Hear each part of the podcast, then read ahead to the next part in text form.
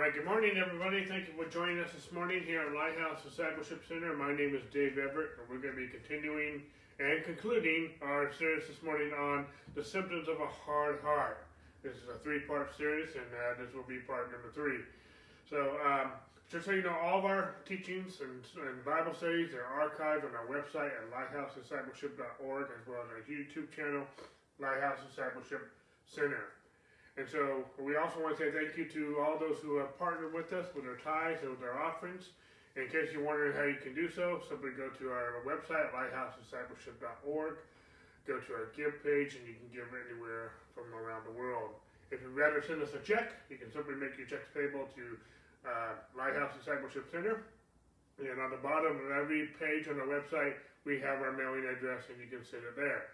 If you're in the United States, just so you know, all of your tax donations and contributions are 100% tax deductible, as we are 501c3 church. Uh, I need to specify that. Okay. So anyway, uh, without uh, one other announcement, we will have our Bible study tonight on the Believer's Authority uh, by Andrew Wommack, and we will have that Bible study tonight at 6 o'clock Pacific Standard Time here in California. So anyway, without further ado, I'm just going to go ahead and jump right into the message this morning. I have a lot to cover. This is a three-part series. We're on part number three, and so uh, we're going to dive right into that. And next week, I'm going to start a new series. I'll talk about that at the end. So anyway, we're talking about the symptoms of a hard heart. Originally, I thought this was just going to be a one uh, one Sunday message. Uh, I was talking about uh, what are you expecting? More, uh, talking more about miracles. Uh, uh, talking about faith. We should be expecting miracles. We should be expecting uh, God to do things in our lives. And, but then I, as I continued to study and ponder this uh, whole teaching of the symptoms of a hard heart, excuse me, I began to go into, um, in my own thoughts and my own study and preparation, talk about a drunken heart. And we talked about this last week. Uh, being a drunk heart, being drunk with the cares of this world and, and, and the worry. And more talk about worry and how we have been in a, many of us have been in a drunken stupor over the cares of this world and over, uh, over many things that we should not be uh, concerned about. Today we're going to go to rehab and we're going to talk about sober mindedness. And we'll see in the New Testament that the scriptures have a lot to say about being sober minded, especially in these last days. Okay? And so uh, there's a lot the scripture has to say about this. Now, our key verse that we've used, we had uh, a few, uh, we had a cluster of key verses last week, and we're going to be really looking at some of those again this morning. One of those is from Proverbs 4.23, where it says, Keep your heart with all diligence, for out of it flows the issues of life we need to keep our heart with all diligence. Because out of our heart comes the issues of life, okay? So again, we need to guard our heart. And, and, and in guarding our hearts, we're going to, and we're talking about rehab this morning. We're talking about being sober-minded. To prevent our hearts from being overloaded, which we talked a lot about last week with a drunk heart, there are things we need to get out. There's some things that we don't need in our hearts. There's some things that we need to detox out of our hearts as we, in, in, in, under the umbrella of guarding our heart with all diligence because out of it flows the issue of life. Hopefully I'm, I'm, I'm making sense. Okay?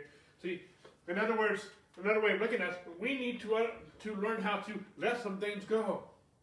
Some things just need to let go. Okay? You need to let go and let God. Okay? And we're going to be talking about things of that nature this morning. See, there are some there are things we can't allow to get deep seated into our hearts.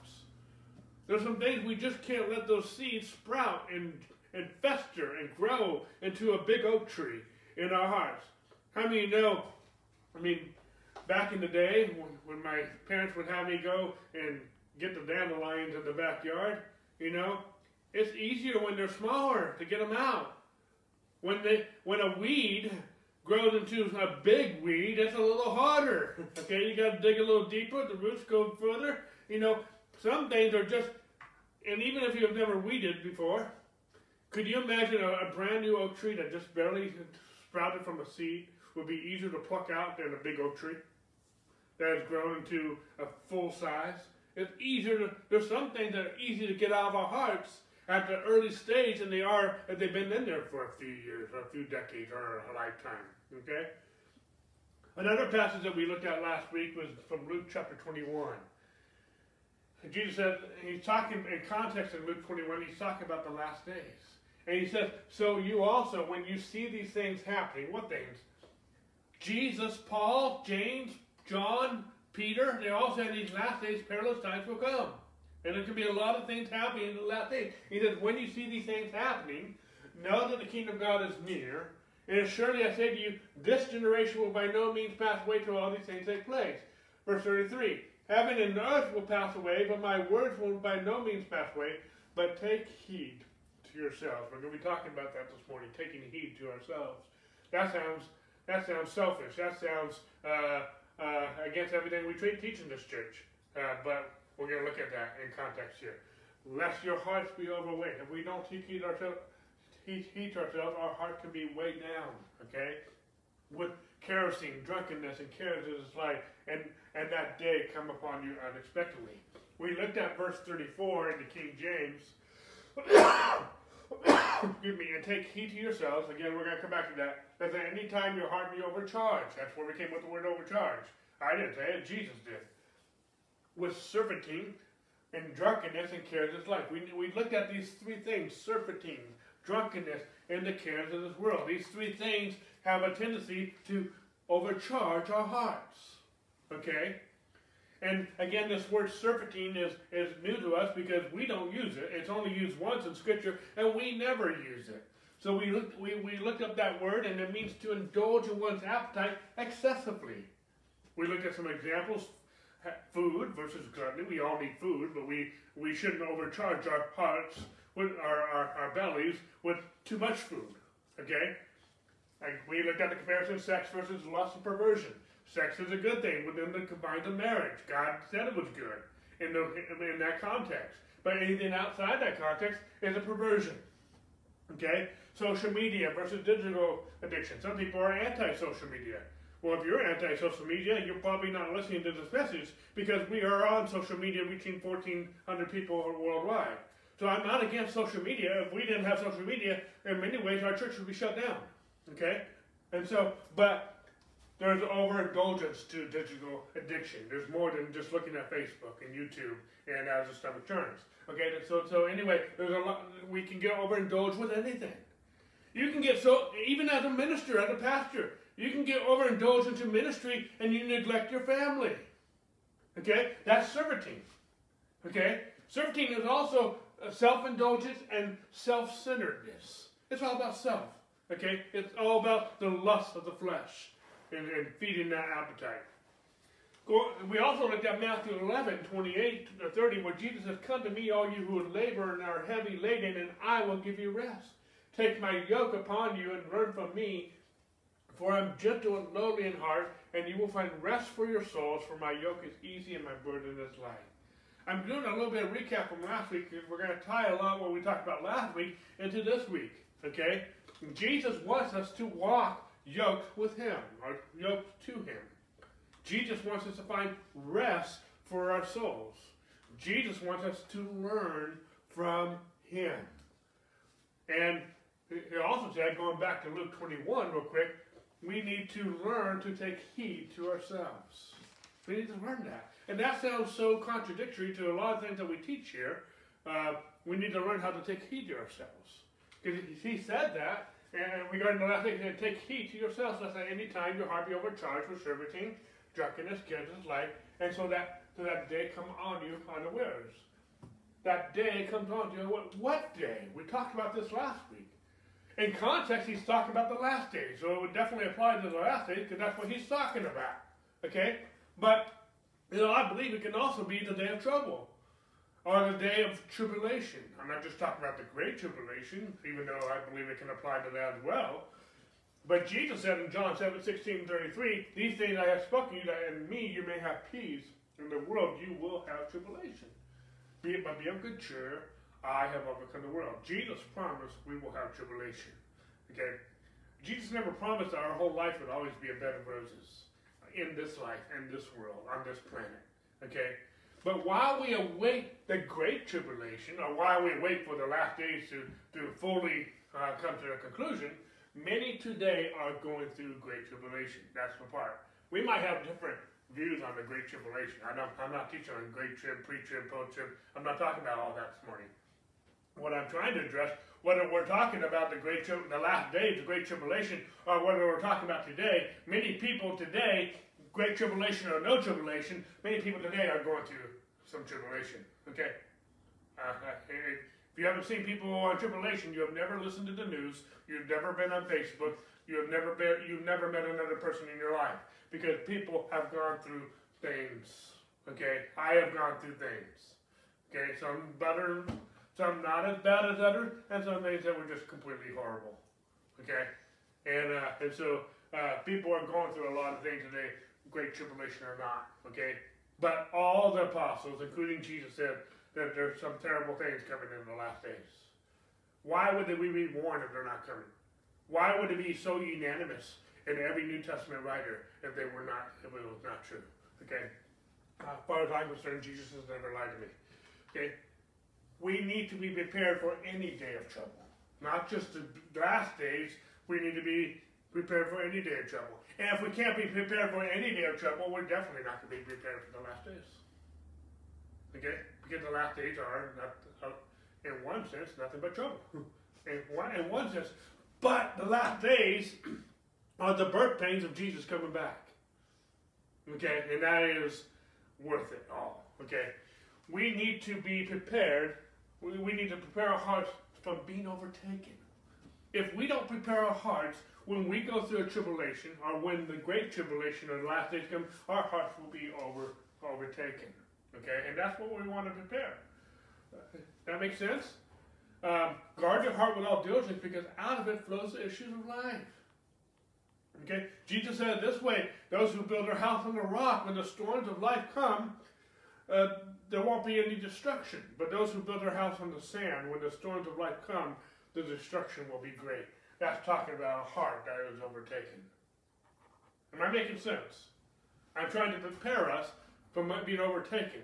Maybe I'm a little late because maybe you're already in a tribulation. Well, I hope this, this, this teaching will minister to you. we talked a little bit last week how our hearts can be overtaken with surfeiting. We already addressed it a little bit this morning. We talked about it in more detail last week. Our hearts can be overtaken with drunkenness. I'm not talking about the bottle, even though that can apply. The pot, being drunk with the bottle goes back to surfeiting. That makes sense? Now I'm talking about being drunk of the heart. We talked a lot about that last week. Our hearts can be overtaken with care and with worry. Almost every sickness, almost every disease stems back to some form of care and worry.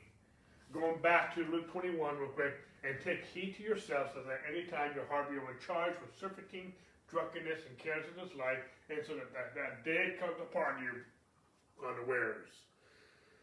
Again, we need to take heed to ourselves. But he's not talking about, because self surfeiting talks about self centeredness. Okay? But he's not talking about being self centered when he says take heed to yourself. He's not talking about selfishness when he's talking about take heed to yourself. There's a difference, and we're going to hopefully explain some of that. He's talking about guarding our hearts so they're not overtaken when that day of tribulation shall come. See, in other words, he's so he, he's talking about guarding our hearts so that these things don't get into our hearts. We don't want surfeiting, drunk, uh, drunkenness, and the, and worry and cares to get into our hearts. Okay? First Thessalonians, this is a new chapter, verse for us this morning, and that he, King James, and that ye study to be quiet and to do your own business and to work with your own hands, as we commanded you, that you may walk honestly towards them that are without, and that you may have lack of nothing. Okay? There's a simple recipe right here for how to lack for nothing. Okay? It's a simple recipe for how to be a witness to the world. let's look at this recipe real quick based on what we just read in Thessalonians. He talks about how we need to study to be quiet. I mean, know, it's hard to be quiet. Sometimes our if our mouth is not going, our mind is. Some people have a hard time just being quiet and being still and knowing that He is God. We're going to be talking about that a little bit this morning. Mind your own business. And we're going to be talking about that. Some of us who are even consider ourselves prayer warriors or whatnot, we can sometimes get into other people's affairs when we should not.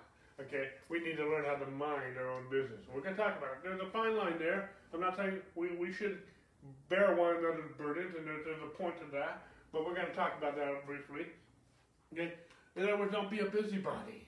Okay, stay focused on guarding your heart. We're talking about your heart being drunk. We're talking about your heart being overtaken and overcharged. And we're talking, we're in rehab this morning about being sober minded. And if we're focused on too many things and we're focused on everyone else's business, but we're not guarding our own heart, uh, who's we're going to have a problem? Okay? I can't, in other words, I can't guard your heart. That is not my job. My job is to guard my heart. I can teach you, I can admonish you, I can encourage you, I can I do everything to help you, but I can't guard it for you. See, I need to take heed to myself. I'm not taking heed to you. I'm taking heed to myself. I need to guard my heart. I'm not talking about being selfish and forget everybody else. But when the rubber meets the road, I'm responsible. When I stand before God, I'm standing for God by myself. And I need to make sure the devil, see, if the devil overtakes my heart, I can't help you anymore. And so I need to guard my heart. My wife's been a caregiver for 17 years, and one thing that, that taught her over and over again is that you need to take care of yourself because if you don't, don't take care of yourself, you can't take care of the one you're taking, supposed to be taking care of. If you get injured, hurt your back because you're lifting up a client who should be participating in the, that process, and if you get injured, you cannot not help your, the client. Okay? So, see, when I try to guard everyone else's heart, my heart becomes overcharged. Going back, let's read Thessalonians again, but we'll read it from the message translation. It says, Stay calm, mind your own business, do your own job. You've heard all this from us before, but a, a but a reminder never hurts. We want you living in a way that will command, command the respect of outsiders, not lying around sponging off your friends. The master's coming. Okay? This is a message, so it's a little different flair to it. Okay? See, you are responsible for your spiritual formation. You are not responsible for other people's spiritual formation. Do parents have a responsibility to raise a child the way they should go? Yes. But at some point, that child becomes an adult. And they, when the rubber meets the road, they're responsible for their formation. Can you, can, uh, doesn't mean we're not involved in other people's lives. No, that's not what we're teaching. But I am not responsible for their formation. They have to make a choice. They have to make a decision. I'm not responsible for my spouse's formation, my kids, or anyone. As a pastor, I'm not responsible for your formation. I can teach you, I can pastor you, I can admonish you, but when the rubber meets the road, you're responsible for how you respond to the Word of God, not me. Okay? I have to understand that. I'll have a hernia if I don't. Uh, anyway, we'll get into that. Okay? That requires you to be focused. Okay? Let's, let's take a look at another scripture here. Philippians 2. We looked at it last week, but we're going to look at it again this week. Therefore, my beloved, as you have always obeyed, not as in my presence, not as in my presence only, but now much more in my absence, work out your own salvation with fear and trembling. A lot of people put a period here where God puts a comma or semicolon. Verse 13 says, For it's God who works in you both the will and the do of his good pleasure. Now, I usually teach this, this, this, this, this context in a totally different light, but today I'm going to take it from another perspective, okay? First of all, let's establish your salvation is on the inside of you. The kingdom of God is on the inside of you. It's not here or there. It's on the inside of you. Christ, Jesus, is on the inside of you. the Godhead, the Father, the Son, and the Holy Spirit is on the inside of you. And we have to work it out. You can't work something out you don't already have. Am I making sense? We're not working for our salvation, we are working out what we already have. For it's God who's in us to will and do of his good pleasure. But how do we work this out? We work it out by faith. Okay? Faith in what? Faith in his grace. See, grace is God and me both to will and to do of his good pleasure. If I'm putting my faith in me to work it out without God, that, that's like the cursed man that we read last week from Jeremiah who's trusting in himself. Not the blessed man who's trusting in God. We need to work out our own salvation, but not without God. For it's God who's working in us to will and do his good pleasure. Okay? But I need to stay focused on the grace of God in my life. I need to stay focused on trusting God, not me. I need to stay focused on yielding to God. I need to stay focused on responding to God. And I do this with fear and trembling. Now, listen to me real quick. If it takes fear and trembling to work out my salvation, how can I possibly work out your salvation? I want to say that again. If it takes fear and trembling to work out my salvation, how can I possibly work out your salvation? I cannot work out everyone's salvation with fear and trembling. Talk about stress city. If I'm working out everyone's salvation with fear and trembling, I will be stressed out. And my heart will be overtaken when that day approaches. You talk about an overcharged heart if you're trying to work out everybody. And as a pastor, I have 1,400 people watching me every week. If I'm trying to work out everyone's salvation, I'm going to be stressed out to the core. Are you following me? Am I making sense? If you don't work out your own salvation, but instead you work out everyone else's salvation, you will be overcharged.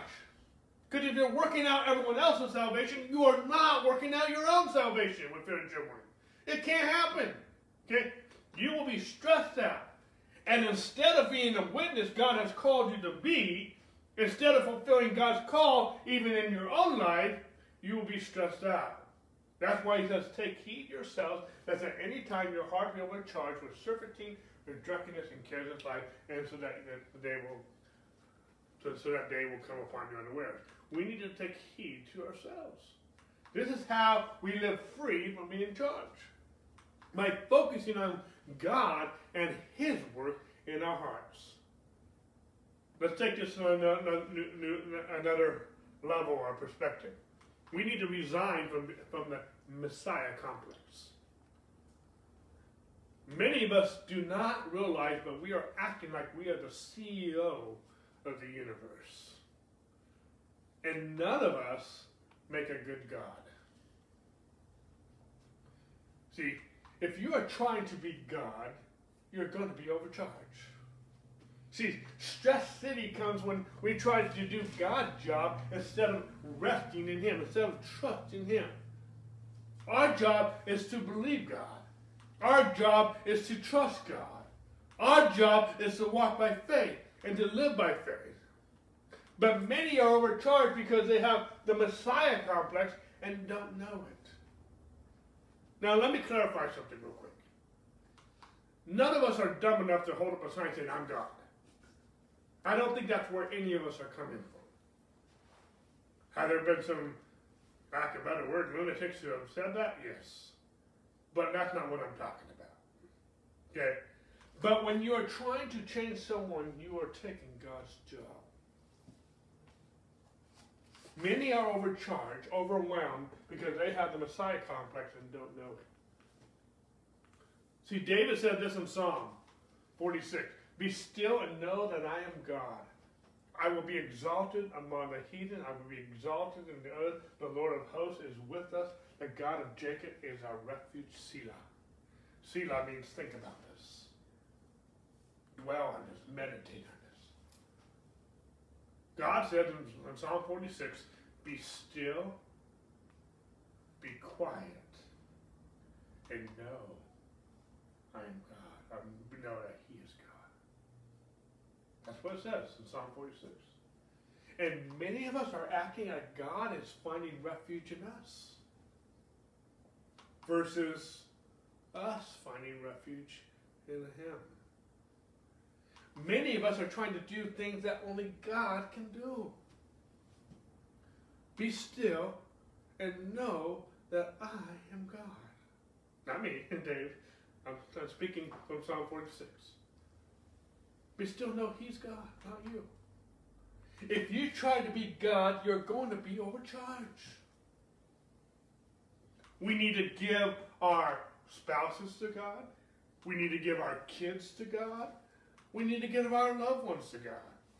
We even need to give our enemies to God. okay, I can go that route too. Excuse me. You cannot change or fix yourself. You can't even change and fix yourself. You can only position yourself in faith for God to change you. You cannot change or fix your spouse. You cannot change or fix your kids. Why do we pressure everyone else to change instead of giving them to God? Why don't we just love them? Why don't we just serve them? One of the reasons why Sherry and I, my wife, have a good marriage is because we don't nag each other. We've had our bad days. We've had our in the flesh days. Okay? But do you know why do you know many are overcharged because their loved ones nag them? It, nagging someone will overcharge someone. You're, you're going to be overcharged, and the person being nagged is going to be overcharged. Do you know how many are overcharged because their loved ones are pressuring them, they're manipulating them, condemning them? It doesn't work. It, uh, it actually becomes counterproductive. Okay? Yes, there are some things that not that are non-negotiable for our kids when they are young. You know, Sherry and I don't have kids, so it's hard for me to speak on this in some ways. But if we have always said that we did, there's certain things that are not they're not non-negotiables. There's certain things that are not going to be allowed in this house. We would never allow Harry Potter in this house. We would never allow pornography in this house. We never allow certain things in this house. We're going to go to church. Okay? Even if they don't want to go, we're going there could become an age where now they have to make their own decision whether they go to church or not. But while they're of age, they're going. We're going. It's not. It's non-negotiable. While they're kids, while they're young, there's some things that are non-negotiable. That's my job as a parent. Okay, but there are there comes a time when we as parents are no longer responsible or accountable for them. We need to understand that, some of us. Okay? You are not their God. You're the parent. And you will always be the parent. But the role changes as they become of age to a certain level. Am I making sense? I'm not really talking about parenting this morning. But I, am doing so. I'm trying to deal with some real people having some real stress. See, a Messiah complex is an overcharged heart. You have to give your spouses to God. You have to give your kids to God. You have to give your loved ones to God, even your enemies. Okay? Well, I don't want them to make the same mistakes I made. That's a very noble response. Well, that's your response, though, give them to God. The whole reason you made a mistake because you didn't give your own heart to God. Give them to God. Many are bearing a burden that's not yours to bear. Do we bear one another's burdens? Yes. But there's a, there's a, you're not their God. We can go too far with that. Okay? You cannot use your faith on anyone else. You can use your faith with others. There's a difference. Our responsibility is to teach the word. Our responsibility is to believe the word. We teach the word in love. And what they do with that is between them and God.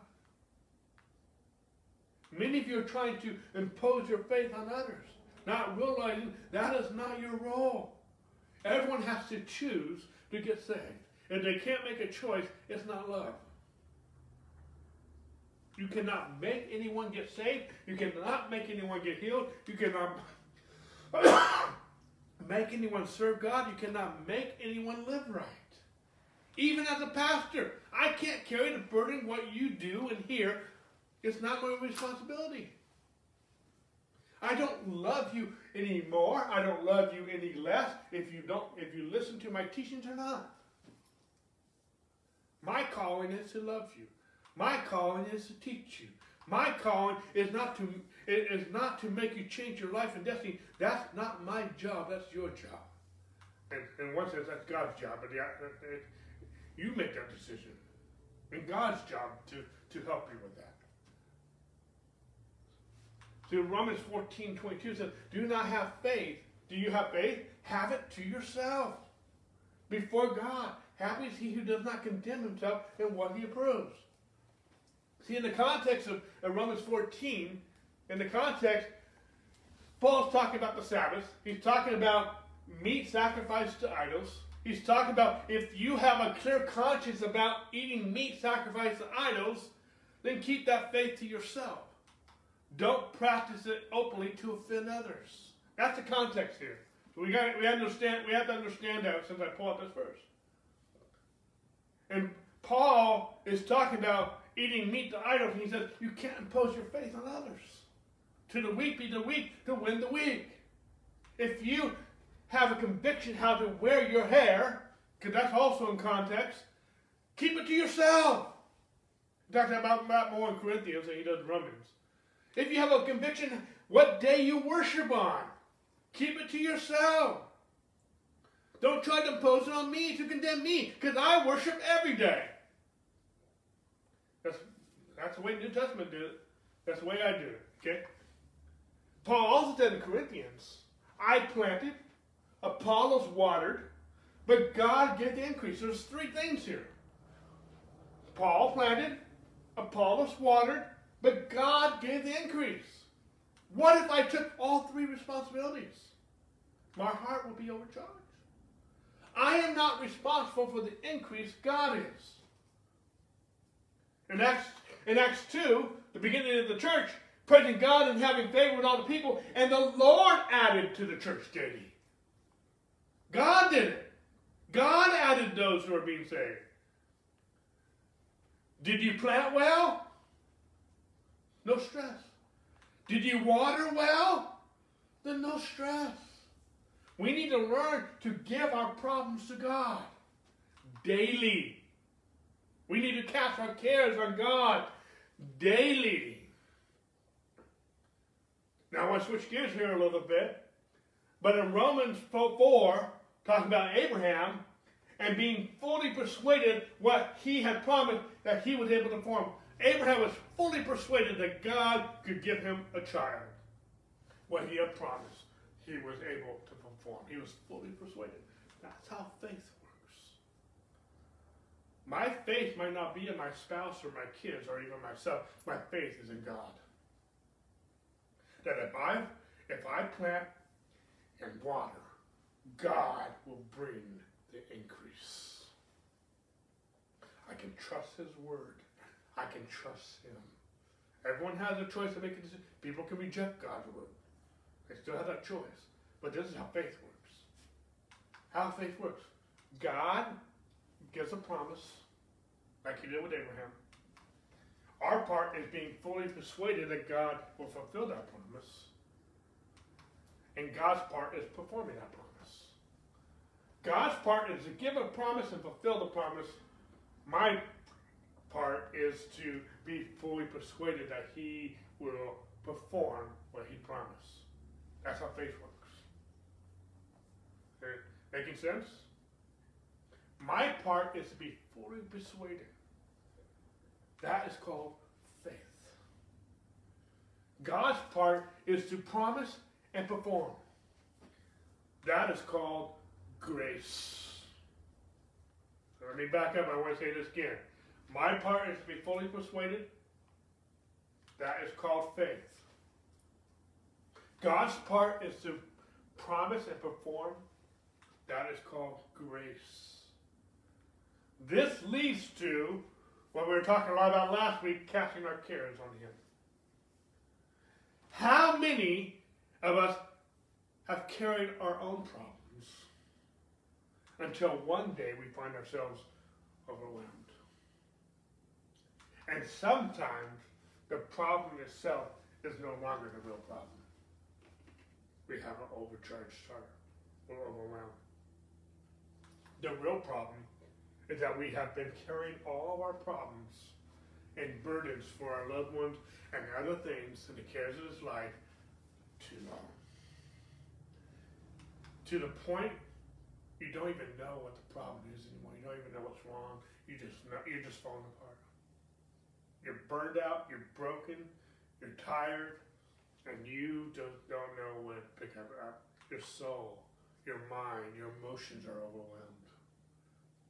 So how do we detox? How do we sober up? How do we give our problems to God? How do we give our spouses and our kids and everything to God? And I, I'm just highlighting some things. I haven't highlighted every single type of problem out there.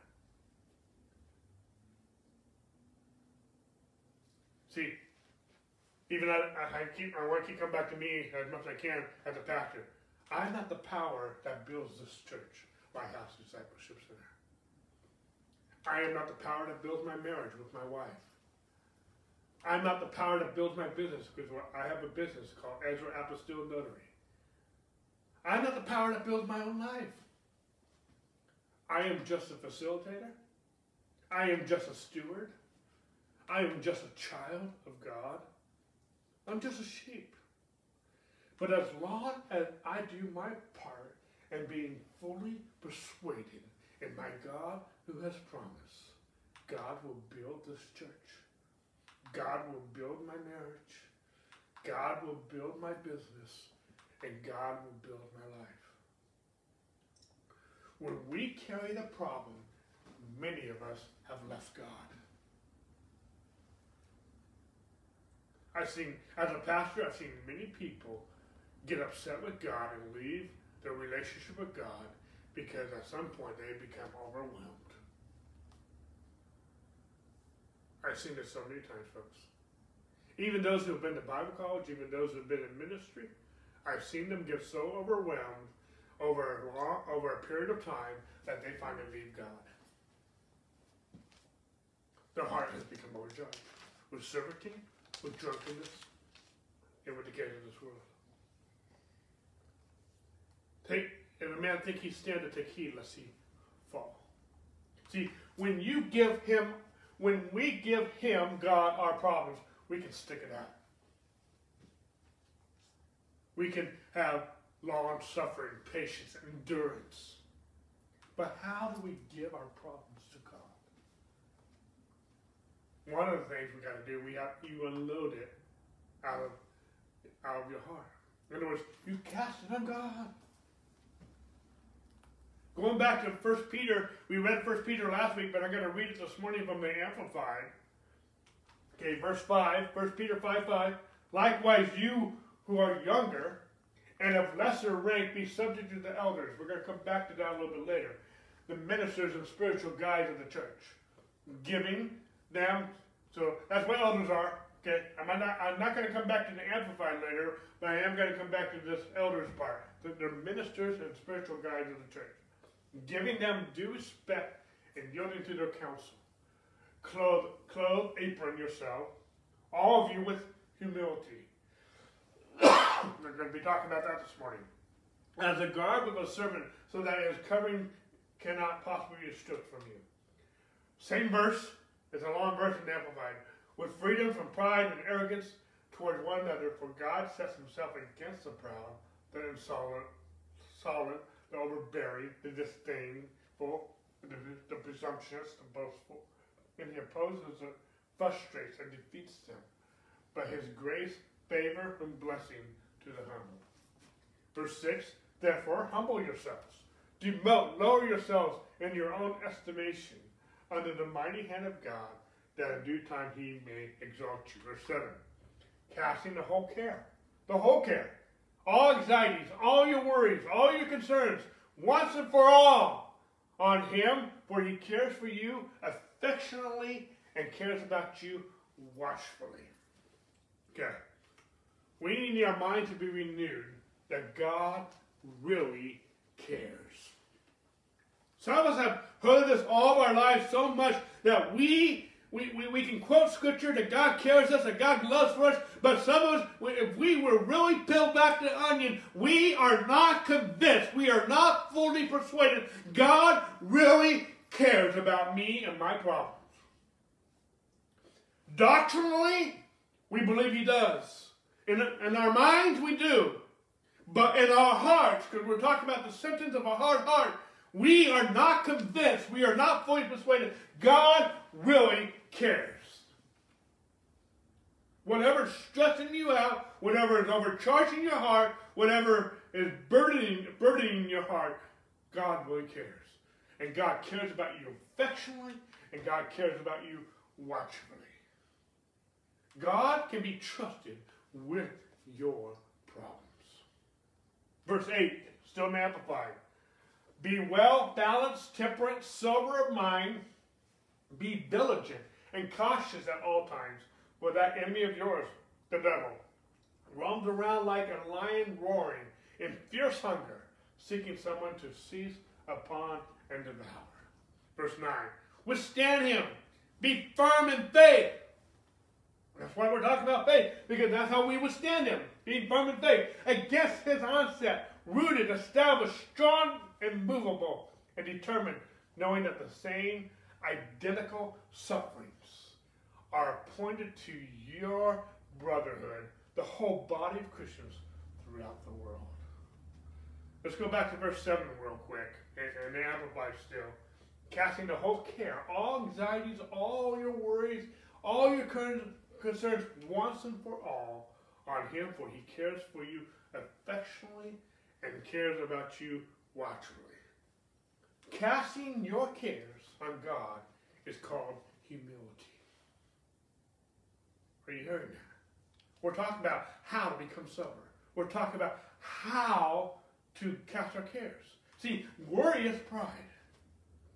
Worry is me taking charge. Worry is me trying to fix it. Worry is me trying to figure it out. Worry is me holding on to it.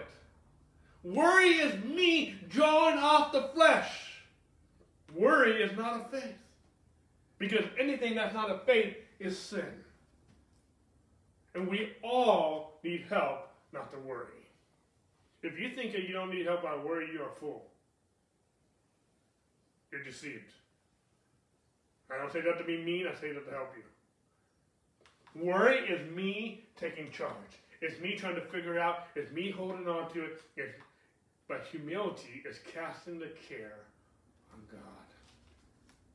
Again, back to Matthew. Come to me, all you who are labor and heavy laden, and I will give you rest. Take my yoke upon you and learn from me, for I am gentle and lowly heart, and I will give you rest for your souls, for my yoke is easy and my burden. Again, Jesus wants us to take be yoked to him. Again, being yoked to him is casting our cares on him. Being yoked is finding rest for your souls. It's learning from Him. See, we need to learn to give our problems to God daily. But I don't know how to say this any other way. We don't. Most of us don't. Because we're overwhelmed. If we were overwhelmed, we would find rest for our souls. See, we need to cast our cares on God daily. This is being sober. And because we're not sober, the devil, like a roaring lion, is seeking whom he may devour, casting every issue of our lives on him. We need to learn to give God our problems. But how do we do that? Trust him. Being fully persuaded Going back to First Peter, I'm going to be back in the New King James here. Likewise, you yourself, People, submit yourselves to your elders. Yes, of all of, of you, be submissive to one another. Be clothed with humility, for God was just a proud, gift of humble. See, submitting to one another is humility. See, to have the attitude, I don't need help, is pride. And most of us are embarrassed to get help. See, embarrassment is your pride, blushing. You don't like that. Some of you just blushing by me saying that. Okay? We need to unload our cares on Him daily. Guard your heart with all diligence, because out of it flows the issues of life. Instead of unloading the wrong things. Because if we don't unload the right things, some of us are going to unload the wrong things. See, when your heart is overwhelmed because you're not unloading the right things, you're not casting cares on Him, you will unload time with God. You will unload going to church. You will unload reading your Bible. You will unload time with your family. Or even you're with your family, but you're, you're there, but nobody's home. Because you're, you're, you're worrying about everything that says spending quality time with your family. Your, your body's there, but your mind is elsewhere. So if you will unload sleep, you can't sleep. Okay? Unload even tithing, because you, you're so worried about how you're going to pay the bill, pay this, that you don't worship God with your tithing no more. Or you skip a week, or you skip a month, or whatever, however it is. See, Jesus wants us to find rest for our souls. And symptoms of unrest is can't sleep at night, still worrying in the morning. You're burned out, you're overloaded, you're stressed. I, can go on. But when you can't cast a problem to God, you need help. Peter said, likewise, you younger people, submit yourselves to your elders. Yes, all of you be submissive to one another. All of you, including the pastor. We need to submit ourselves to one another. Submitting to one another is humility. Asking help from one another is humility asking a trusted spouse for help is humility. A trusted pastor or mentor, a trusted elder. See, when you can't shake it, reach out for help. Now, let me qualify this. I'm not talking about unloading on elders every day. No. Your elders are not God. I'm talking about developing a relationship with your God and casting your cares on Him every day. But when you can't cast a problem to God, submit to your elders. See, I got some of these notes from Pastor Duane Sheriff, and he has in his own life, if he can't sleep one night, he'll, he'll cast to God, he'll go to his wife.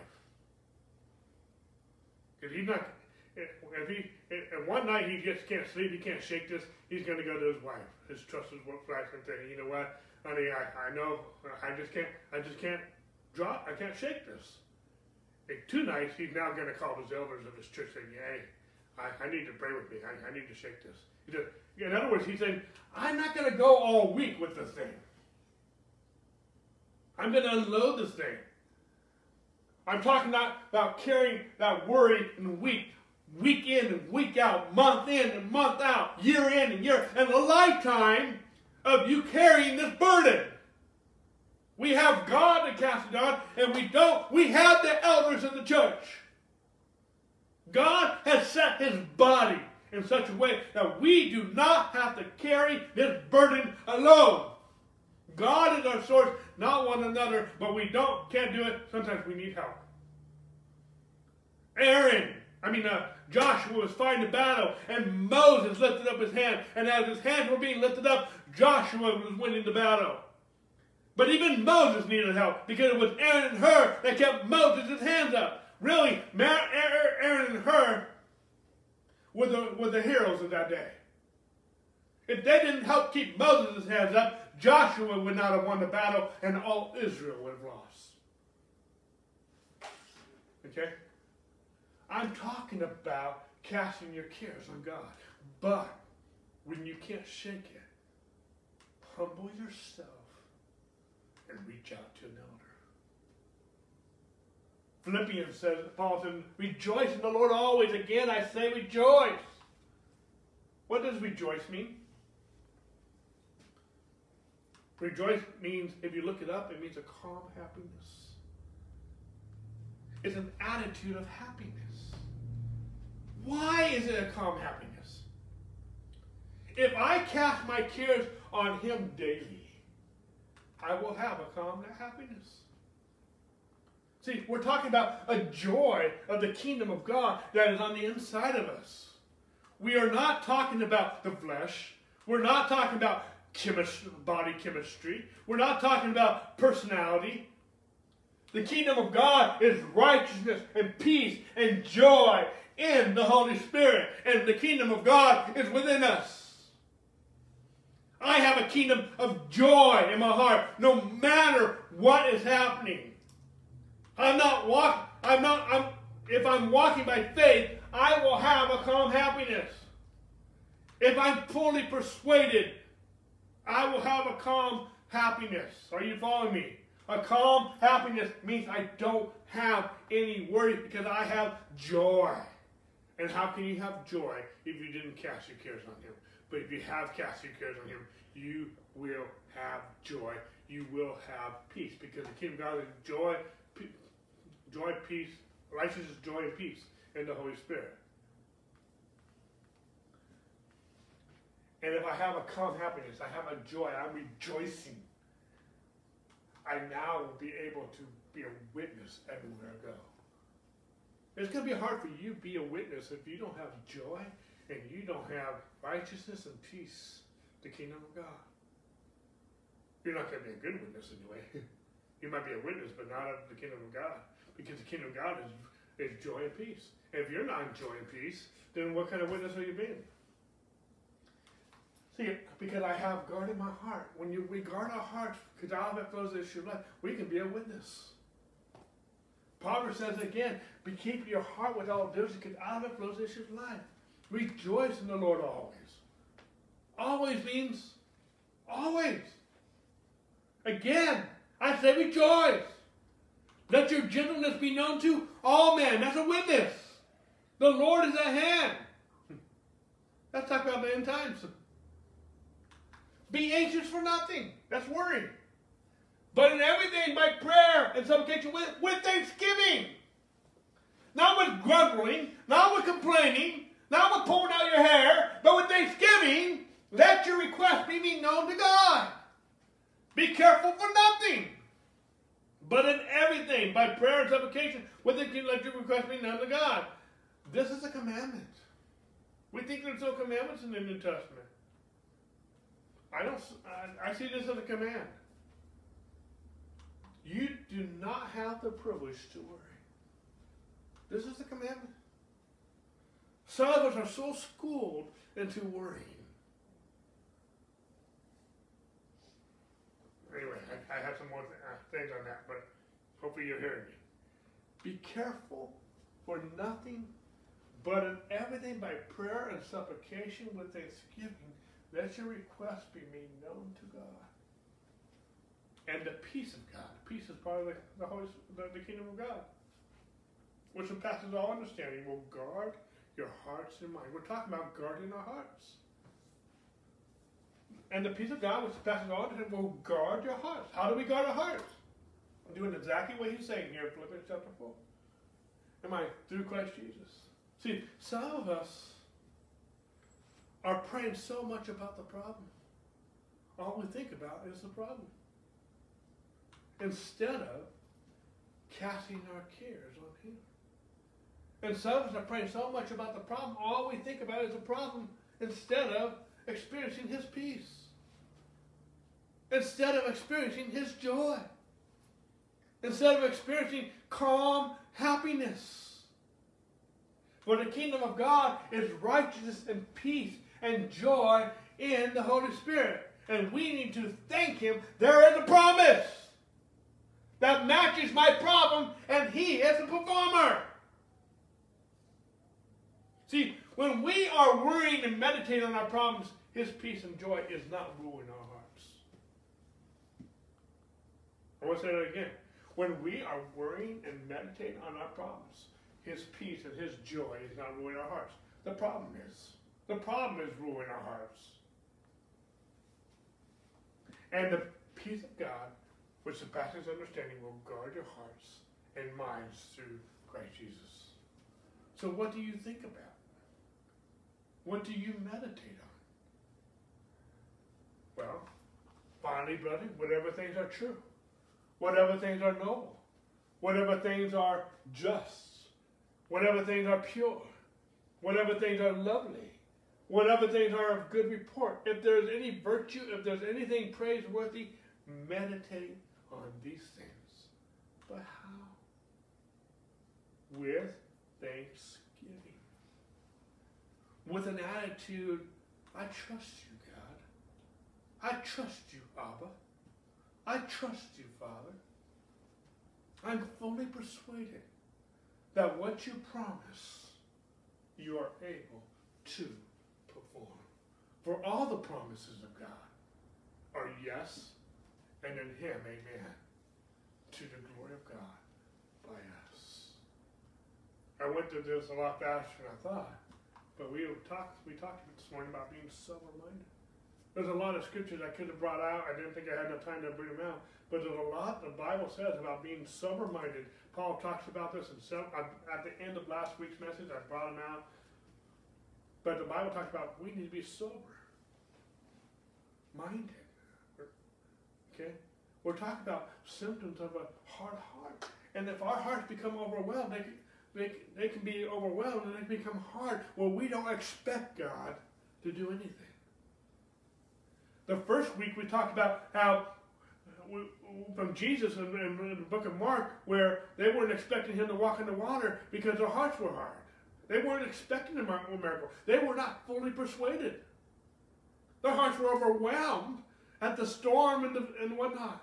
And some of us are so, so overwhelmed by the storm that we're overwhelmed. And we're not expecting God. We're not fully persuaded that He's going to come through. These, these messages go together. Okay? Next week, I'm going to take, we're going to start a brand new series, and we're going to be talking about the essence of redemption. We're going to get to the very basics. That Jesus died, He was buried, and He rose again. He purchased us. We died to the flesh. We died to sin. We're dead to the world. We're, the, the sin is not ruling over us. No, we're living in Christ Jesus. And we're going to be talking about this. The essence of redemption. We are redeemed. And let the redeemed of the Lord say so. There's something we need to say. There's something we should be shouting about. And if we understand our redemption, we have no reason to be worried. We have no reason to be overwhelmed. But we need to be reminded of the cross daily. We need to be reminded of the essence. We're redeemed. We're redeemed from all this junk. We're redeemed. Okay? And we have something to say. We have something to teach to our spouse, to our loved ones, to the world. And if we really understood redemption, we would not be fretting over the things that we fret about. But we don't understand it. We, we don't we should be meditating on this, not our cares and worries. We should be meditating on the essence of redemption. We're going to be talking about this in more detail starting next week. I got a lot of notes. I've been working on this uh, the last couple of weeks, and I'm excited about this new teaching, the essence of redemption. I see a lot of things on Facebook that just wants makes my I don't even know how to say it, but makes my heart want to crawl. It's just people don't understand the redemption that we have in Christ Jesus. They're still trying to get it by their own performance. They're still trying to get it by their own repentance and different things. I believe in repentance, but uh, uh, you know, um, repentance means to change our mind. We need to change our mind. We, I'm all about repenting, but repentance is the fruit. I mean, the, yeah, the fruit. It's not the root. And we're not just repenting from sinning, we're, we're repenting to God. If all we do is stop sinning, but we're not living to God, what good does that do? Who wants to be the best sinner in hell? Okay? Um, and so we need we need to reckon ourselves dead to sin, yes, but alive to God in Christ Jesus. There's two sides of the coin. And we need to ourselves, we're dead to sin. If we're dead to sin, why are we living in it any longer? We're dead to it. You can go to a graveyard and you can find the worst or the worst sinner that's ever lived in California. You can, you can go to that graveyard and guess what? You can tempt them with that sin And they can't, they're not going to do it. They're not going to do it. Why? They're dead. You can find the worst gossiper that ever lived in Camarillo, California. And you can tell them the most enticing news about someone else, and they're not going to get involved. Why? Because they're dead. And when we understand that we're dead to sin, we don't have to live in it any longer. Anything that's not a faith is sin. We don't have to live in anything that's not a faith. We can live unto God. And we, if we understand our redemption as in Christ. We're going to get into this next week. I'm teaching next week's message. Because I finished early. I still have 14 minutes left. I don't usually do that. I thought I had way too much info this morning. But this will help sober our minds. This will help bring things back into perspective. This is what we're teaching about. We don't talk a lot about sin here because we're dead to it. We're talking about living unto God. I, that doesn't mean I'm weak in sin. No. I'm not we that sin because he who knew no sin became sin that I may become the righteous God. Jesus crucified sin.